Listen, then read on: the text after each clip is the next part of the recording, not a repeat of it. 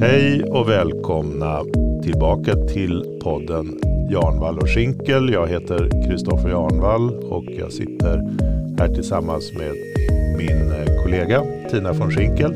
Hej hej. Hej hej Tina, vad har du gjort i veckan? Och jag har eh, inte börjat jula helt och hållet men eh, vi har plockat fram ett pussel hemma och det har varit väldigt roligt. Så nu Jula med HJ eller J? med J den här gången. Men, Ja, eh, och, men det här med pussel är ju vansinnigt kul. Man blir ju helt knäpp, man vill ju bara pussla hela tiden. Jaha, du gillar pussel. Mm. Jag har nästan inte tålamod för det. Jag kan varmt rekommendera det. Menar du det? Se till att ha en bra lampa och köpa ett, ett schysst pussel. Vi köpte faktiskt först ett pussel som hamnade i soptunnan för det var så dålig kvalitet på det. Alla bitar passade ihop med allt. Ja, så att, ja. vi gav upp ganska Jaha, fort. Man Men får inte bara ha ett sånt där stort gult rapsfält i Skåne och blå himmel. det, den kan man hålla på till nästa år. Ja. Ja, det. Nej, men eh, 50-50 sen har det nästan. ju kommit ett sms. Det är ju kul. Det är inte så ofta man får sms nu för tiden. Nej, det är mycket Messenger och sånt där va? Det, Ja, jag, får mest, eh, sms? jag får då? mest reklam-sms och, och då kom det ett, ett eh, sms häromdagen och det var ju 22 miljoner andra som fick det. Och avsändaren var Foam och MSB. Vet du vad Foam är för något? Herr, herr Fohm, ja det är ny, Foam. här nye, nye generaldirektören på MSB trodde jag, men så kom jag på att det är fortfarande Eliasson som sitter där på en sinekur. Ja. Så FOM, det är alltså Folkhälsomyndigheten. Och ingen fattade någonting, alla blev ju helt skogstokiga. Vadå FOM? F-O-H-M. Och skrev ju att eh, ja. Folkhälsomyndigheten förkortas FHM och då svarar ju Folkhälsomyndigheten nej det gör vi inte alls det, vi har alltid förkortat med F-O-H-M sedan, 19, sedan 2014. Det är bara det att ingen vet om det. Nej precis, De ingen har inte om det. kommunicerat ordentligt. Mm, men eh, ja, det var den första dumheten med den här eh, Ja. smsen som hade varit sånt jäkla rabalder om. Det var ju fyra ministrar som tre dagar senare stod och hade presskonferens kring det här smset. Ja. Och smset handlar om 20 ord. Och redan fyra dagar före de skickade så läste de upp smset, de här 20 orden. Men jag tänkte det kan ju inte stämma, det kan ju inte bara vara 20 ord. Jo, det var bara 20 ord. Fick Och det, för... och det behövdes fyra ministrar för att tänka ut det. Och det gjorde det verkligen. Ja, det Och- dyra ord det. Och då så stod det ju så här, information från myndigheten, det var ju faktiskt några som inte fick det så det är bäst jag läser upp det. Ja, Ja. Information från myndigheterna. Följ de nya skär- skärpta råden för att stoppa spridningen av covid-19. Läs mer på webbplatsen krisinformation. Punkt. och så var det ingen länk eller? Vadå krisinformation? Nej. Punkt .com eller .se, .org, ingen, men det förstod jag. Så jag fattar ju att det var krisinformation.se så jag surfade in där. Gjorde du det Kristoffer? Ja, jag, jag gick faktiskt in på min iPhone och då ploppade upp direkt, det kanske beror på min iPhone, jag vet inte, de ploppar upp direkt ett erbjudande om att ladda ner en app. Och det tänkte jag inte göra så jag försökte gå in på krisinformation igen och då kom den här apperbjudandet upp igen. Eh, och, och sen struntade jag i det. Jaha. Nej, jag, jag, jag gav mig inte för jag tänkte jag Ja. måste verkligen läsa vad är de nya råden då? Mm. Men det var ju gamla vanliga, tvätta händerna, håll avståndet, res inte kollektivt, jobba hemma, besök inte personer över 70 och kyss inte okända människor. Nej, Ja, det sista stod det ju inte förstås. Men, Ja, det stod inte det, nej, det får man tänka på ändå. Tyvärr. Men det är väl, ja, men det är väl, det är väl som vanligt. Det, är väl det, vi, det var väl det som eh, vad heter han, Löfven stod vid ett tänt ljus med allvarlig min och, och svenska flaggan i bakgrunden och sa till oss redan i våras. Mm. Tvätta händerna. Trött och hundarna. Ja men det var ju helt obegripligt det där Mm. smset. Och, men MSB med Morgan Olofsson, inte min favorit Morgan Johansson, han hette Morgan Olofsson Ja, på är den MSB. gamla journalisten va? Aha. tror jag som sitter här. Han, han var tv-journalist på TV4 tror jag. Mm. Ja, ja. Mamma han sa så här, kan vi rädda ett enda liv genom att skicka 22 miljoner med sms så är det värt det, sa han. ja Okej. men då tänkte jag så här, men då kunde de ju lika bra skicka 165 miljoner sms så hade, de hade vi sluppit 7000 döda. Exakt. 165 miljarder sms. Ja. Ja. Ja, Men sen ångrade sig MSB och sa nej det var inte alls de som hade kommit på den här idén att skicka sms, det var regeringen. Ja, men det, då kan man ju säga så här att, det, och så var det kanske. MSB gjorde väl då vad regeringen tyckte att de skulle göra antar jag. Men om man nu ska göra det här så tycker jag att man ska göra det ordentligt på ett, ett riktigt och pedagogiskt sätt. Och det var väldigt taffligt genomfört. Ja, det var inte tillräckligt många inblandade. Det räckte inte med fyra ministrar. Nej. Nej, du kan tänka dig var mycket informatörer de har på både Folkhälsomyndigheten och, och eh, MSB som kostar en massa skattepengar för att göra sånt här på ett proffsigt sätt och så, så blir det bara blaha blaha. Absolut, de, de tycktes ha glömt bort att två miljoner i Sverige är födda utomlands och deras språkkunskaper varierar ju avsevärt kan jag tänka mig. Och då kan man ju undra sig varför skrev man inte åtminstone på engelska? För Finland har gjort likadant och de hade skrivit på fyra olika språk, bland annat på engelska. Jo, ja, ja, visst. Jo, alltså rent praktiskt så kan jag hålla med. Sen tycker jag att alla ska kunna svenska i Sverige. Självklart. Men det är klart att det är många som bor här och de, de kanske bara gästar eller de jobbar här temporärt och då lär de sig kanske inte svenska. Men engelska, det hade väl varit jättebra. Men FOM, alltså Folkhälsomyndigheten. Hur förkortar du det på engelska? Lödder, soap, soap, ja men det är precis vad det är, det är en rena jävla ja. såpopera det här. Ja. Uh, SOAP-myndigheten då, de, eh, de försvarar varför de inte skrivit det på, på annat språk än på svenska. De säger, ja men de har koll på vilka grupper som inte pratar svenska. Har de det? Wow, tänkte jag. Ja, Va? Har de register på sånt? Duktigt. Det vore väldigt intressant att veta i så fall. Ja. För det, det speglar ju Sveriges eh, integrationsskuld som det numera kallas för. Kallas det integrationsskuld? Ja, det är så man mäter hur många människor det är som inte har kommit in i samhället, som står utanför. Jaha, det är vår, det är vår skuld alltså? Mm. Det är Men det är, alltså, jag tror det är ren och skär eh, bullshit på och slarvig svenska. Ja. Det är klart de inte har koll på vilka som inte pratar svenska. Jag menar, alltså Sverige Nej. är ju rena rama sådana GDPR-mästare, eller hur? Mm. Ja, ja, jag tycker det. Men, men du, alltså var det inte så här att man hade skickat ut 22 miljoner sms eh, till, till samtliga mobiltelefoner då, som finns, antar jag. Eh, inklusive de som har dubbla identiteter eller tredubbla identiteter här i Sverige. Och, men det var bara 12 miljoner som hade eh, tagit emot den, tyckte jag såg en siffra på igår. Aha. Vad hände med de andra? Ja, jag vet, jag vet inte. De kanske hamnade i någon telefon som inte används. Jag har ingen aning. Men, och sen har vi ungefär 10,4 miljoner människor i Sverige och 12 miljoner och då frågar man sig, ja det är klart man kan ha olika mobiltelefoner och många olika abonnemang. Så de har väl kört ut i alla abonnemang som finns antagligen. Men det är klart de har. Men mm. alltså det här med att de inte skrev på svenska alltså det, och att de gjorde, inte gjorde det för att de eh, visste vilka grupper de skulle korrespondera på ett annat sätt senare. Ja, det, alltså det, är så, det är så dålig efterhandskonstruktion. Ja. Så det kändes som liksom, ja de här fyra ministrarna de stod där och pratade om det här smset på fredagen. Sen gick alla iväg på någon hemlig oförbjuden julfest och så kom de tillbaka på måndag morgon fortfarande bakfulla som örnar hela gänget. Och var så, det så? Ja men så tror jag var. Ja. Och sen så liksom var 17 tog den där lilla lappen vägen och så bara, då har de slarvat bort den och så hafsade de upp det för faktiskt någon som kom ihåg det. Någonting sånt var det.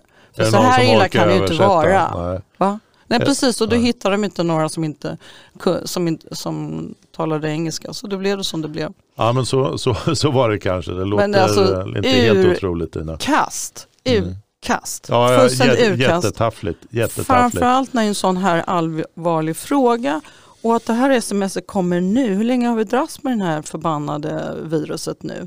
Det är ju nio månader snart, är det inte det? Jo, men, men det, alltså samtidigt, så, jo det är det, alltså februari, mars, mars, mars i alla fall. Ja.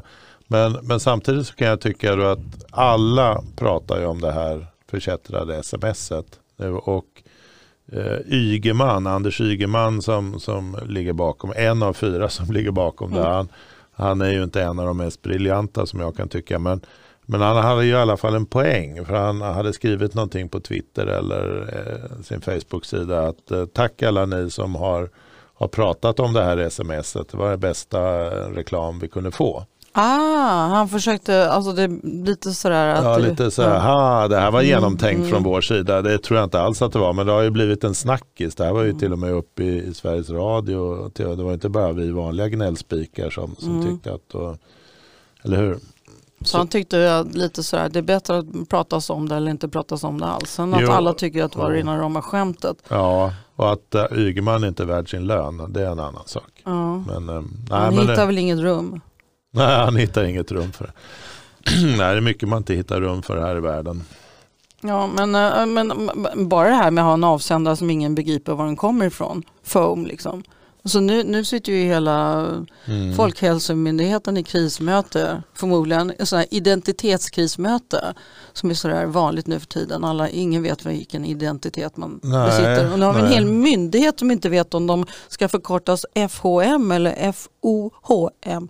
Nej. Förstår hur mycket pengar de ska lägga på det här nu då? Jättejobbigt. Mm. Och mycket kommunikatörer som kommer att och Då, får- då får du ropa in den där Arja Saijonmaa och sjunga Ja. Vem är du, vem är jag? på deras Ja. hemliga julfest. Just det. Arja Saijonmaa, det var länge sedan man hörde talas om henne.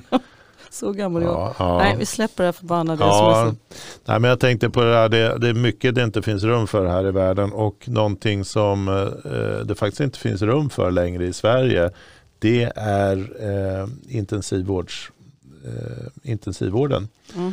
Eh, Därför att de platserna, så när som när jag tittar på det här om dagen så var alla platser i Sverige var faktiskt upptagna så när som på ett par stycken. Och, och nu eh, är det väl ännu värre kan man gissa. Men, och, men vi har väl eh, minst antal sängplatser, alltså sjukvårdsplatser per capita i hela EU tror jag.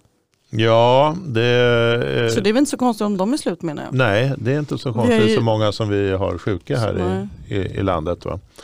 Och ehm, räddningen då om man då får vara lite, lite cynisk det är ju när människor dör. Så då blir det en säng ledig. Mm. Och det hoppas man väl innerligt att de inte har tänkt på Men det det är det sättet. regionernas fel, Kristoffer. Jaha, det är Ja, regionernas jo, fel. det, om Okej. nu, nu får du lära dig Mm. statsministerns och socialministerns retorik. Det är regionernas fel. Ja, Mm. ja, ja, ja, då kan Mm. man skylla ifrån sig Mm. i alla fall. Men eh, ändå så är det så att Sverige, landet Sverige, inte regionen Sverige utan landet Sverige har ändå gått ut och bett, har ju ett övergripande ansvar för det här. Så vi har gått ut och bett grannländerna om hjälp med intensivvård. Att eh, vi ska kunna skicka människor till Finland och det kanske inte just då eh, coronasjuka utan det är då de andra som behöver Ja, jag menar människor blir fortfarande sjuka i, i, i allt annat trots att corona eh, råder. Och Finland har tidigare sagt okej, visst vi kommer att ta hand om er kära broder. folk." Bussigt tycker jag. Ja, Mm. jättebussigt tycker jag också. För att de, de, alltså finnarna är ju kloka. De har ju haft kvar sina beredskapslager. De kunde bara plo- börja plocka och tulla lite på dem då när krisen bröt ut i, i våras.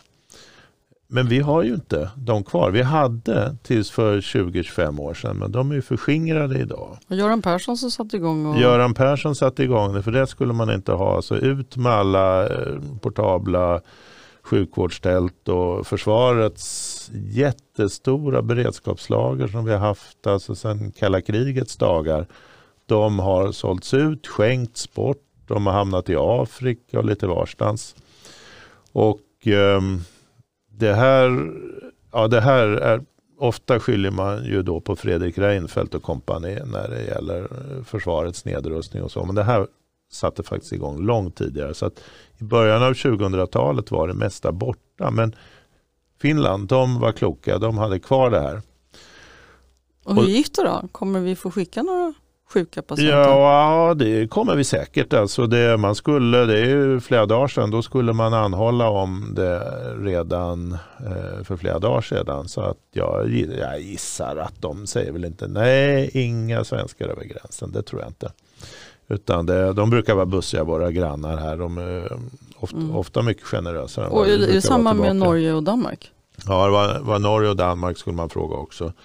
Och det är väl möjligt att man skickar någon fråga till Tyskland också. Men framförallt eh, de nordiska vi grannarna. skicka ner drottningen och förhandla lite? Det skulle man kunna göra. Hon Mm. talar flytande tyska. Med, Men, Värre med svenskan. ja, ja, lite värre. Ja, med tanke på, eh, på att hon är så begåvad så borde hon faktiskt kunna efter vad är det, 30, 40, 45 år. Ja, verkligen. Det måste det vara. Ja, Du gifte sig på 70-talet. Så. Mm. ja 76, just det. Ja, det, det är många år hon har hunnit träna på. Men du, eh, vi, vi lämnar den här stackars drottningen nu och, och fortsätter med, med eh, den svenska Lite. beredskapen. Mm. För jag var inte riktigt klar än faktiskt. Mm. Eh, och då, då tänker jag så här va, att eh, Sverige har ju inte gjort så mycket rätt i det här. Sen, sen kan jag tycka att tanken med att fortsätta hålla sam, samhället öppet för att inte sänka ekonomin, den tyckte jag var god i alla fall. Men när det gäller då, eh, liksom hanteringen av, av sjukvården och att man vi inte hade några resurser i reserv, det är ju faktiskt en katastrof. Och nu visar det sig också, såg jag här på morgonen, att vi kommer att få färre vaccindoser. Är än- du förvånad? Va? Nej, det är jag inte. Utan Nej. det är klart att vi får det. Va? För det är ju stor tävling om de här och alla vill ha. Man hade börjat eh, vaccinera i Storbritannien. Va? Men alltså, vi har ju dålig beredskap och det beror på att vi, vi har vant oss, eller det har ju funnits en strategi, bort med de här gamla lagren, köp från hyllan direkt. Och då hamnar vi i de här situationerna, inte bara inom sjukvården. Du kommer ihåg för, för ett par år sedan när det var så torrt och det var skogsbränder överallt. Vilka får komma hit och släcka? Jo, polackerna. Italienarna. Italienarna och det var en massa, norrmännen var över och släckte också. Vi klarade inte själva för vi hade inte resurserna. De är förskingrade någonstans. Vi vet ju var de har gått någonstans. Ja, vart har de gått? Nej, men migrationspolitiken bland annat. Ja, En, en, ja. en, ett område som ingen vill sätta en prislapp på. ja jag tänkte Mm. pengarna. Ja, just det. Mm. Ja. Mm. Man måste ju ha pengar för att Ja, bygga ja, lager. Visst, ja, visst. Mm. Nej, det är, det, Det är klart det har Det bortprioriterats. är där man öser ut pengarna idag. Det är klart. Då. Och så skulle man eh, köpa det här från hyllan och så skulle man privatisera det också. Och jag tycker privatisering i många sammanhang är jättebra. I andra sammanhang är det jättedåligt. Därför att det, det, det fungerar inte ordentligt. Och framförallt när det gäller beredskapssammanhang så är det jättedåligt. Och nu verkar det inte bättre än att man kommer att göra om samma eh, fel när man ska bygga upp de här beredskapslagren. Man kommer att lägga ut det på privata aktörer istället för att låta Försvarsmakten ha det. Men Mm. allt ska köpas från hyllan och någon annan ska ta tag i det. Försvarsmakten samma sak. Vi hade en svensk försvarsindustri en gång i tiden i världsklass. Den är fortfarande i världsklass men den är ju uppköpt av, av eh, andra aktörer utomlands. Eh, och, och det var ju för att man på 90-talet och framåt började köpa från hyllan. Man beställde inte av Sverige längre. Dyra utvecklingskostnader men vi hade en otrolig beredskap. Det har vi inte längre. Det fanns ju ett annat, det fanns ju, enligt Coronakommissionen så fanns det ett annat problem också. Det var inte bara det att det inte fanns skyddsutrustning, att det inte fanns att tillgå. Det var ju så också att strategin som Sverige valde var ju inte att bekämpa viruset totalt sett utan strategin var att få ner antal smittade. Inte bekämpa den maximalt som vissa andra länder har gjort. Utan vi bara tittade på ah, hur mycket klarar sjukvården. Mm. Ja, då anpassar vi smittningen efter hur mycket sjukvården Mm. klarar. Det är ju egentligen en helt absurd eh, strategi. Har du någonsin hört talas om så? Något Nej, det, det är klart att det gjorde man. Man ville ju ha den här flockimmuniteten trodde man ju på. Nu vet man väl inte om det har fungerat som man hade tänkt sig från början med flockimmuniteten. Men det var ju tanken. Och den kan jag förstå i och för sig. Va? För det är klart att får man inte fram ett, ett vaccin då... Ja, men den hade varit fullt eh, acceptabel om de hade från början sagt och eh, även gjort, för de visste vilka som var riskgrupperna. De visste att de Mm. äldre och de sjuka, Mm. allvarligt sjuka var riskgrupperna. Men det gjorde ingenting för att skydda dem. Det fanns ju inga direktiv eh, hur de här äldreboenden skulle ha, hantera det här. Det, det har ju Coronakommissionen kommit fram till att um, de äldreboenden fick själv eh, fundera ut hur de skulle hantera det där. Och det var väl ingen som hade den erfarenheten. Nej. Och sen har det visat sig att flera av de som jobbar på äldreboenden, för det första har de inte kontakter med läkare, för det, eh, det finns på, reg, eh, på regionnivå och äldreboendena är på kommunal nivå. Och för andra så var det ju visat sig att eh, personalen på äldrevården har hållit väldigt låg nivå. Många har ingen utbildning och många talar inte svenska. Det är klart att det går åt fanders då, Ja, faktiskt. ja. Det är man dessutom- otroligt sorgligt. Men så är, det sägs, står ju uttryckligen så i Coronakommissionen. Det är skälen. Ja. Och så får man ett litet sms på tre rader Ja. på svenska. Mm. Nej, det är väldigt sorgligt. Ja, det kan man säga. Är, Men vi får hoppas på att det blir ordning och reda, åtminstone på beredskapslagren nu, eller? Du tror inte på det? Ja, nej, jag, jag, jag, jag tror inte det. Nej. Ja, tyvärr. Jag tror att man kommer göra samma fel igen. Va? Men man väljer väl en billig lösning antagligen eller en genväg. För det är klart att det är ingen billig historia att bygga upp nya beredskapslager. Det, men helt allmänt verkar det vara så att man har väldigt skeptisk inställning mot eh, att ta in försvaret som till hjälp i samhället. Varför ja, är det så? Ja, jag, vet, jag vet inte. Alltså, en gång i tiden så hade vi en ordentlig försvarsmakt och, och då, eh, då var vi ju också förberedda på, alltså under kalla kriget. Då hade vi totalförsvaret och, och vi hade civilförsvaret. Vi har ju ingenting kvar sånt där. Vi har ju knappt ett militärt försvar Nej, idag. men Nu det håller blir- man ju på att bygga upp det. Jag Men, fattar inte varför man inte använder dem lite mer. Skicka in dem i de här utanförskapsområdena. kan de träna lite skytte. Där skjuts det ju som tusan ju. Va? Det är ju skitsmart ju. Va? Tycker inte det var strålande för no, mig? no further comments my lord, som man säger. Men du, eh, eh, eh, jo, eh, alltså Försvarsmakten kommer nog att användas både här och där framöver. Men, men eh, eh, de, framförallt så måste den ju försvara Sverige och, och bygga upp den kapaciteten. Och den försvann ju för några år sedan som vi vet. Det, den- vi, vi hade ju liksom värnpliktssystemet försvann. Och man lyckas inte rekrytera de så många människor som man ville ha då i yrkesförsvaret därför det var inte så populärt. Och- Dåligt betalt, allting handlar om pengar. Ja. Mm. ja, det var dåligt betalt naturligtvis och, och dessutom så var det så att det här blev ju ett jobb som alla andra så att man skulle ställa upp truppen på morgonen då vabbade hälften. Ha- Mm. Halva truppen var där, resten Så var hemma. Svenskt. Ja, väldigt Mm. svenskt faktiskt. Kan du tänka dig ett annat yrkesförsvar? va? Mm. Men du, eh, som, som det amerikanska, det hade ju inte funkat där. Det, det går inte, alla kan ju inte vabba. Nej, nej, nej, du menar Amerika? Ja. Nej. Ja, Är du färdig med dina beredskapslager? Mina beredskapslagar, Mm. ja nej det är jag inte färdig. inte det vi blev så mycket klokare på Nej, det. vi kommer nog tillbaka till det och corona. Det är neverending story verkar det. Men vi lämnar ämnet för stunden. Och då kan vi börja prata om en annan stor institution i Sverige. Alltså nu är inte försvaret särskilt stort längre men det var ju det. Det är ju Svenska kyrkan, det är ju en mäktig, mäktig aktör i, i Sverige får man säga. I alla fall om man tittar på deras balansräkning som har tillgångar på över 50 miljarder. Mm. Stor plattform. Helt sjukt. Viktig och de, plattform. ja, och de har ju en aktieportfölj på vad är det, 10-20 miljarder. Mm. Det är helt osannolikt. Men Svenska kyrkan är ett ämne som berör fast Mm. man inte är, eh, fast man inte, många är inte särskilt troende i Sverige. Ja, Men de är medlemmar. Ja, många är medlemmar, man har Mm. fortfarande 5,8 miljoner medlemmar. Jag gick faktiskt in och tittade. Mm. Det är, det är Just det. helt otroligt. Det är över 60, 65, 63, 64 procent tror jag. Det är helt av alla. osannolikt. Men, och jag, jag har ju lärt mig efter att ha skrivit många år på Facebook att man ska helst inte blanda ihop politik med religion. Vet inte om du har tänkt på det också.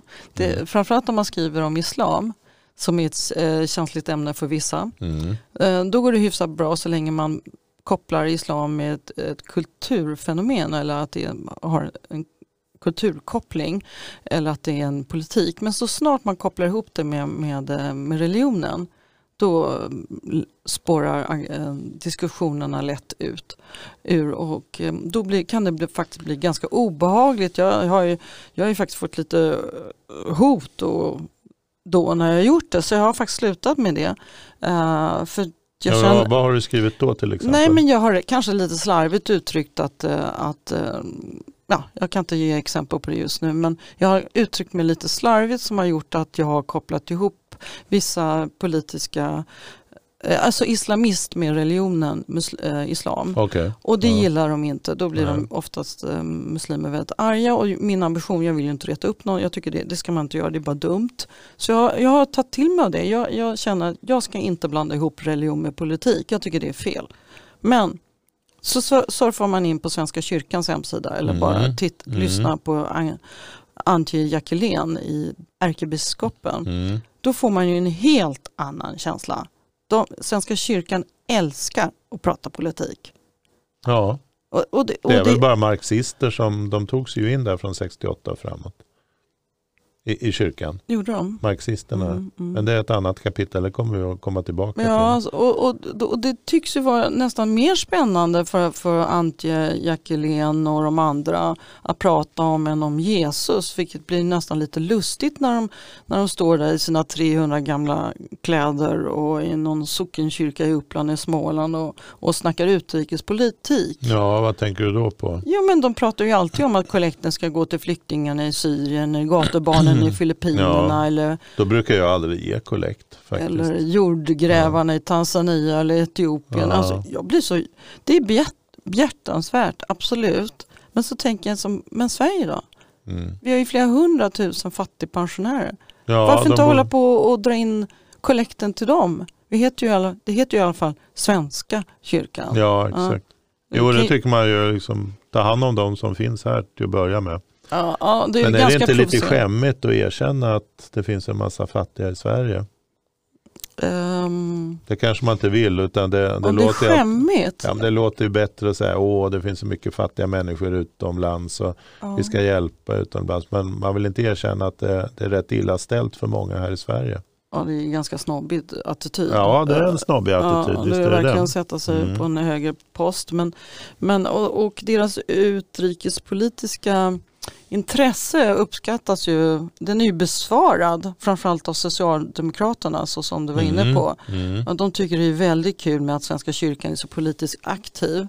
Så mm, har du noterat det så de har ju, använder faktiskt dem som remissinstans när de eh, gör sina, lägger fram sina lagförslag. Ja, Då skickar de gärna det till Svenska kyrkan och det Mm. gjorde de senast nu när migrationskommittén skickade ut ett lagförslag om en ny migrationslag. ja, för då vet de att de där gamla marxisterna i, eh, i kyrkan tycker likadant. De tycker likadant och lite mer. Mm. Alltså det regeringen gärna hade velat haft med i den här lag, lagen det, det får de ju kyrkan att skriva Mm. under på. Och Mm. mycket riktigt, de skickade ut det här lagförslaget då för ett tag sedan och Svenska kyrkan då som remissinstans, de behöver inte svara om de inte vill. Man är inte skyldig. Nej, Och även om du inte är med på eh, regeringens lista på remissinstanser så kan ju vem som helst skicka in kommentarer på de här lagen.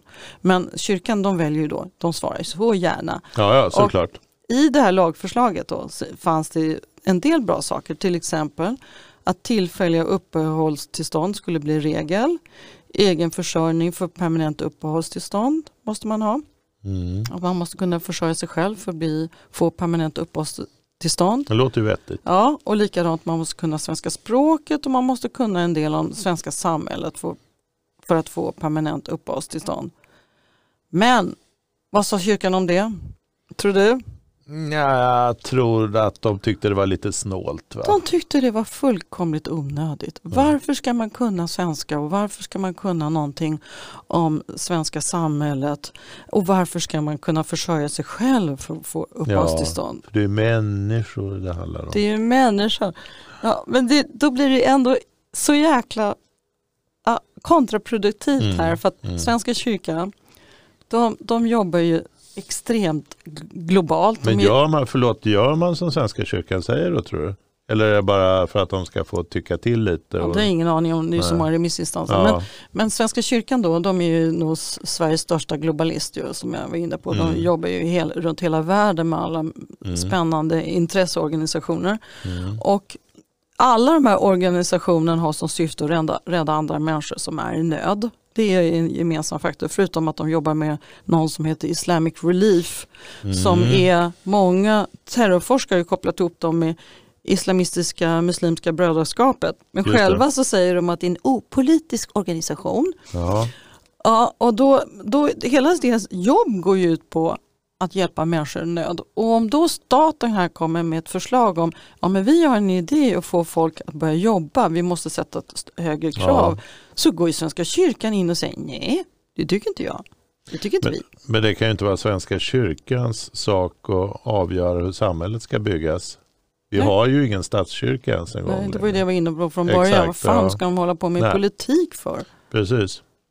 Men du, eh, eh, men är, är det inte så här Tina att, att det är ganska praktiskt för, och det var du inne på också för Socialdemokraterna att ha Svenska kyrkan, för dels är den väldigt viktig kommunikationsplattform som många har glömt bort. Man har liksom bara ja, struntat i den. Nu, nu sa jag lite slentrianmässigt. Den är god. Den ja, är den är god. god. Ja, jag sa lite slentrianmässigt att alla är marxister i Svenska kyrkan. Så mm. är det naturligtvis inte. Men det fanns ju en, en medvetenhet för 50 år sedan efter 68-rörelsen att man skulle ta sig in på de här viktiga plattformarna. Media är en annan, Svenska kyrkan jätteviktig. Och, och, och sen har ju då Socialdemokraterna, de har ju den här eh, gamla broderskapsrörelsen som heter Tro och solidaritet numera. Mm, den är fin. Ja, den är jättefin. Ja. Och, och de de gillar ju det här samarbetet med islamister. Som, eh, de, de var ute redan i slutet på 90-talet och slöt ett förbund med eh, islamisterna om att man skulle släppa in muslimer i, i eh, både statsförvaltning och politik. Och släppa fram dem, alltså till och med att sätta dem på höga poster? Ja, just så? att man skulle mm. gynna dem, mm. kvotera in dem mm. till och med. Men det vill de inte kännas vidare där? Nej, det vill de nog inte. Och det har ju varit mycket rabalder kring det här. Och, och, och det var väldigt mycket hysch om det. Det var ingen som visste. Utan det här gjorde ju Socialdemokraterna naturligtvis i utbyte för att få röster. Mm. Såklart. Men jag vill ändå fortsätta min lilla eh, diskussion kring Svenska kyrkan här. Ja. För de vill ju då, eh, de är ju som sagt väldigt eh, intresserade av att jobba utomlands. Och och vad som än händer så ska ju alla få komma till Sverige för det verkar ju vara himlen i deras eh, religionsbok. Mm. Ja, så alla ska ju komma till Sverige, alla ska få permanent uppehållstillstånd och alla ska bli då försörjda av staten.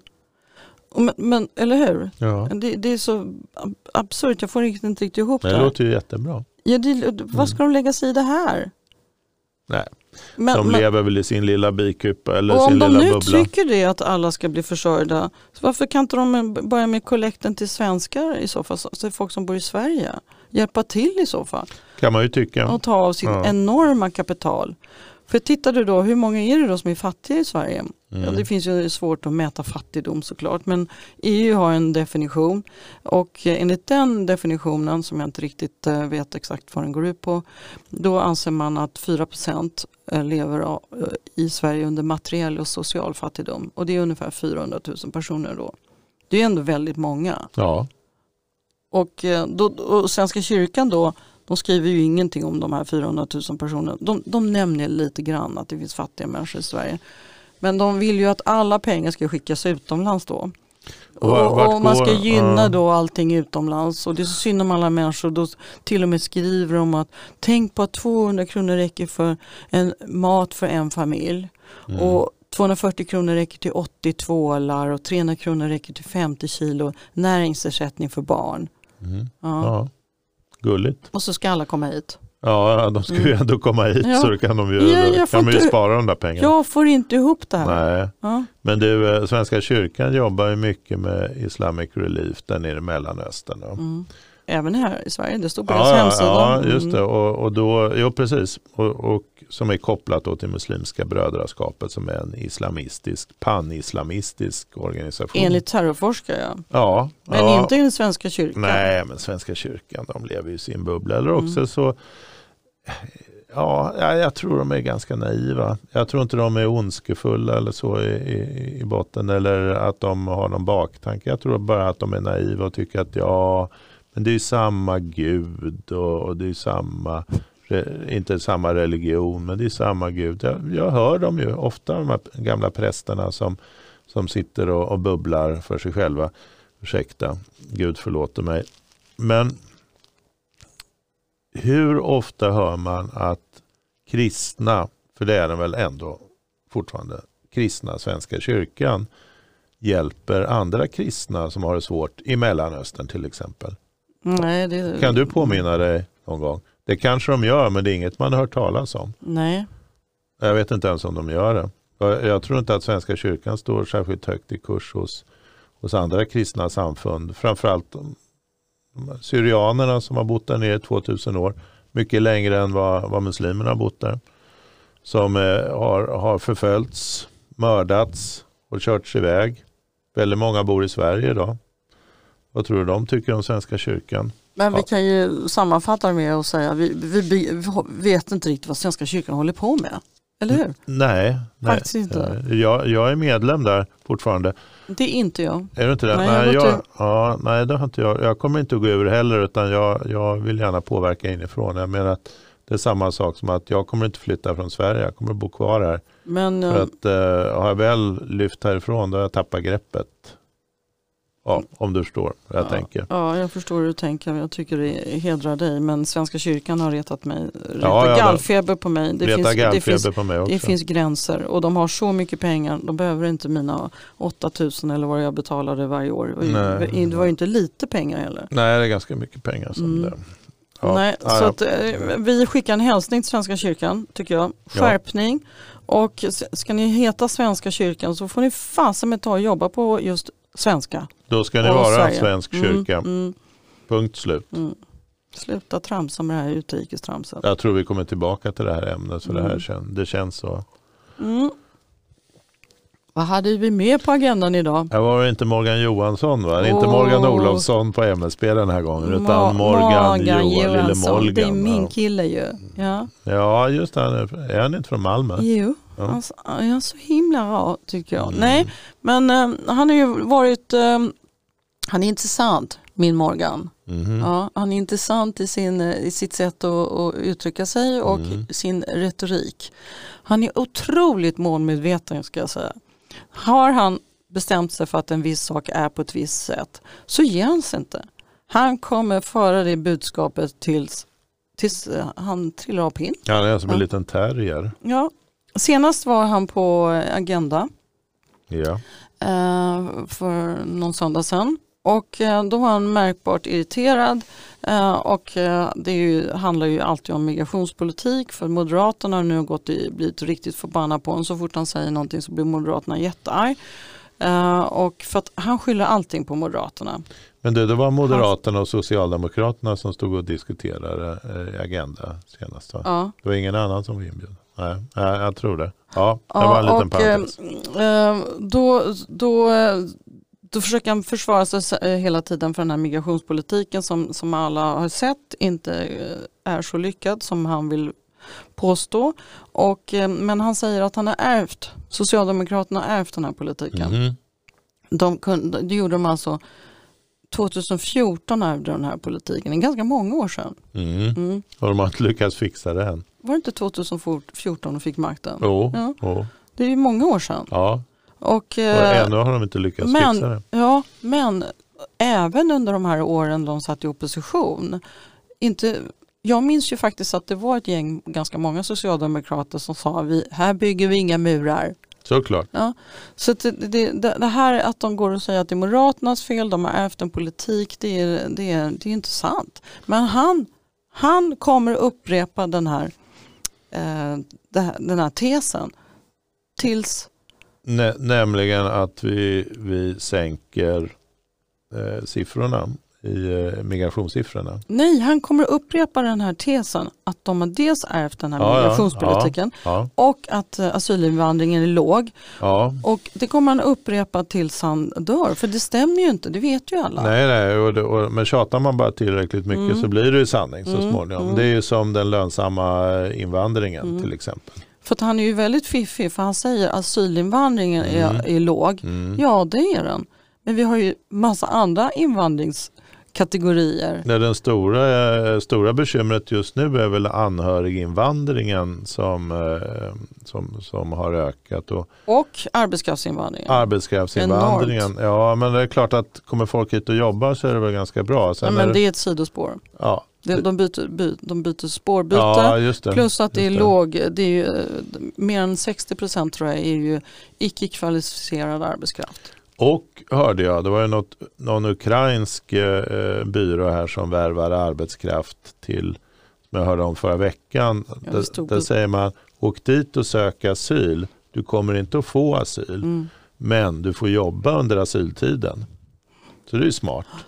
Men jag tror, min personliga åsikt kring det här är att Socialdemokraterna inser att de har gjort bort sig radikalt. Mm. De har ju stått fast vid en, en, en punkt att de tror på hög invandring. Det har de trott på i decennier. Mm. Och av en slump så han trillade över en artikel i amerikanska Fox News.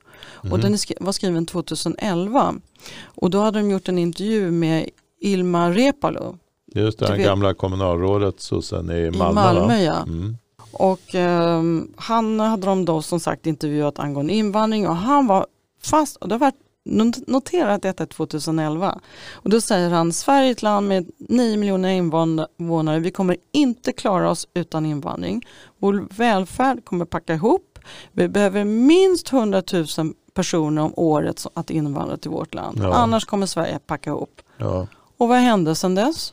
Ja. Just exakt 100 000 har invandrat Ja. varje år sedan dess. ja. Så att jag känner Och så här. se vad bra vi har i Sverige Ja idag. men jag vill säga så här också. Det, det, att, um, det känns nästan som den här flyktingströmmen. Den kom ju som en skänk från ovan när man, för Socialdemokraternas del. Mm. Och det, nu, får, nu börjar jag liksom lite fatta varför de säger att de har varit naiva. För, för att innan framstod ju det som fullständigt korkat. Men det här är ett strategiskt drag från deras sida. För de inser ju, de har ju kommit, räknat ut det här själva. De hade ju bestämt sig för, vi ska ta hit så många invandrare vi kan, minst 100 000 om året för att rädda välfärden. Det. Det var deras starkaste Ja. övertygelse. Ja. Sen har de förstått, och, då, och har man en sån stark övertygelse så har man ju förmodligen också gjort en riskanalys Mm. och en konsekvensanalys och fundera på vad är, vad är fördelarna och vad är nackdelarna. Mm. Det utgår man ju från om man kan har... man ju hoppas i alla fall. Jo men det tror jag Mm. eftersom de har haft det här så pass länge, den här starka övertygelsen. Eh, och då nu när vi sitter här med facit i hand och inser att det blev inte så bra. Nej. Eh, De här stackars människorna som kommit hit, de passar inte vårt land, de har ingen utbildning för det. Eh, De, de får ingen jobb, de hamnar i utanförskap, det blir brottslighet, det blir dåliga skolresultat. Ja, du vet, ena efter Ja. andra. Och då så står de här med, med och har haft det här i ryggen med den här fruktansvärt illa genomtänkta planen. Då kan de ju inte säga vi gjorde fel. Nej. Nej, för då drar de ner brallorna på sig själva. Mm. Så då har de ju kommit på, nej men vi säger att vi var naiva och så skyller vi på att vi var tvungna att göra det här. Vi var tvungna att ta emot så många För att människor. vi är ärvde det Ja, från Vi eh, ärvde det, ja. alliansen. Just det, plus att det är humanitära skäl. Det var en flyktingkris vi inte kunde säga nej tack till. Men det var inte alls så. Utan det här var bara en skänk från ovan för deras del. De var ju su- superglada att så många kom in i landet. Ja, och nu står vi här med våra tvättade halsar och, och vad um, gör vi nu då? Därför att det, det, det är ju en jätteström nu och den kommer ju bli större av, efter det här nya beslutet av eh, anhöriga som är på väg till Sverige. Och där har man ju även luckrat upp reglerna bland annat vad gäller försörjningsplikten. Och det är väl ingen som ska inbilla vare sig mig eller dig eller någon annan att väldigt många av de här människorna som finns här kommer att ha förmåga att försörja sina gamla eh, far och morföräldrar och föräldrar och syskon och allt vad som kommer hit. Ja, men de framförallt behöver de inte. Nej, det de finns kommer inga inte, krav. Nej, men ja, alltså försörjningsplikten finns där ju på pappret men de kan ju få pengar från Men det är så mycket undantag från det. Ja, visst. Mm.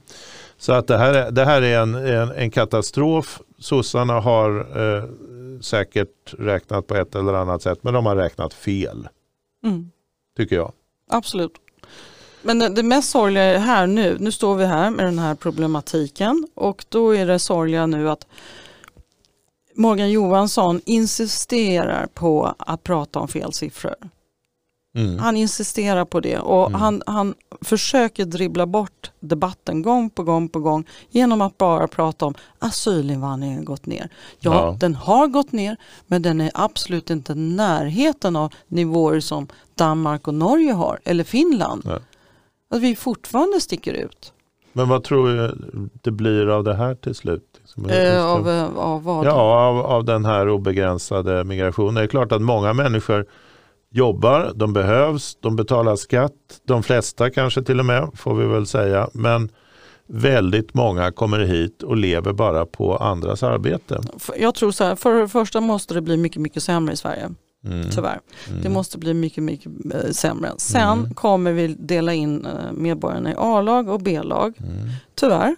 Mm. Tyvärr, jag säger, jag säger Vad inte att jag tycker... Jag, jag, tycker A-lag eller B-lag? jag kommer att vara A-lag för jag är skattebetalare Ja. och jag kommer att få tillgång till välfärden på så sätt. Mm. B-laget kommer få begränsad tillgång till välfärden. Ja. Jag vill inte säga att, jag säger inte att det är bra, men det här är den enda utvägen Sverige kommer att kunna ta. Mm. Och det är Ja, otroligt du menar att sorgligt. det kommer att bli så? ja, det kommer att bli Ja. så. Mm. Mm. För det finns ingen annan utväg. Nej. För pengarna kommer inte finnas. Och det är otroligt sorgligt. Och det, för vår del, Kristoffer, för din och min del, våra pensioner, de kan vi ju glömma. De pengarna finns inte. Nej. Det tror jag inte. Nej. Och sen har vi coronaskuld, coronaskulden ovanpå det här som EU Ja, det ska nu. bli väldigt intressant att se hur, hur mycket som blir kvar faktiskt till oss Ja, som den som in lever, han, vad heter det? Den som lever får se. Den som lever får se. Ja, nu säger vi väl ändå. Ja. Puss och kram, vi ses på stan va? Tack och hej eller leverpastej hur det nu blir. Tack för att ni lyssnade. Vi hörs och ses. Hej. hej.